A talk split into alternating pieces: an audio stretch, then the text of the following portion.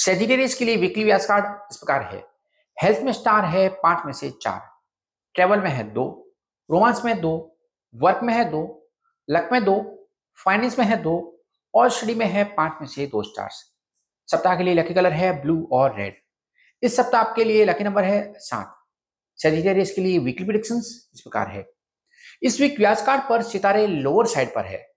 सूर्य की स्थिति के कारण हेडेक के साथ कुछ स्किन एलर्जी की कुछ समस्या, लेकिन कोई सीरियस बात नहीं है। कुछ चुनिंदा सेजिटेरियस राशि वालों के लिए आपका रिलेशनशिप सबके सामने एक्सपोज हो सकता है। आपका रुझान अध्यात्म की ओर जा सकता है।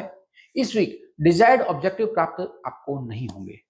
फाइनेंसिंग को लेकर आप एंग्जाइटी फील कर सकते हैं, लेकिन शुक्रवार की सुबह से सब कुछ ठीक होने लगेगा और आपको बेहतर महसूस हो रहा होगा। सप्ताह के लिए रिकमेंडेशंस इस प्रकार है। आपके आसपास जो कुछ भी हो रहा है उसके प्रति अवेयर रहें और किसी भी चीज को हल्के में न लें। इस वीक बुधवार के दिन व्रत रखें, गणेश मंदिर में जाकर दर्शन करें और गणपति बप्पा को मोदक और दुर्वा का भोग लगाएं। इस वीक किसी से कुछ भी शेयर न करें। इस सप्ताह सोमवार और गुरुवार को काले रंग के कपड़े न पहने। बाहर जाते समय बताए गए लकी कलर का रुमाल अपने साथ रखें या फिर व्यास कार्ड में बताए गए लकी कलर के कपड़े जरूर पहने।